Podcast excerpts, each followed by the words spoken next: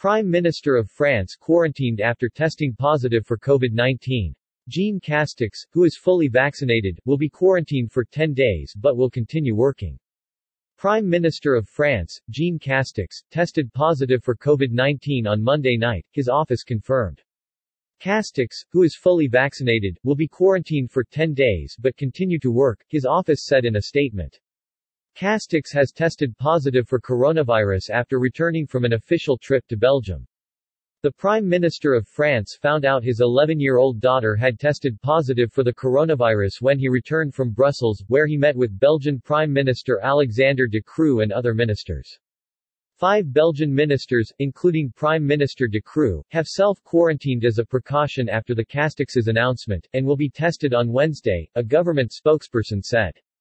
Castex, 56, was not yet eligible for booster vaccines French President Emmanuel Macron has advocated as an alternative to lockdowns along the lines implemented by Austria and Germany in response to the rising number of COVID-19 cases on the continent.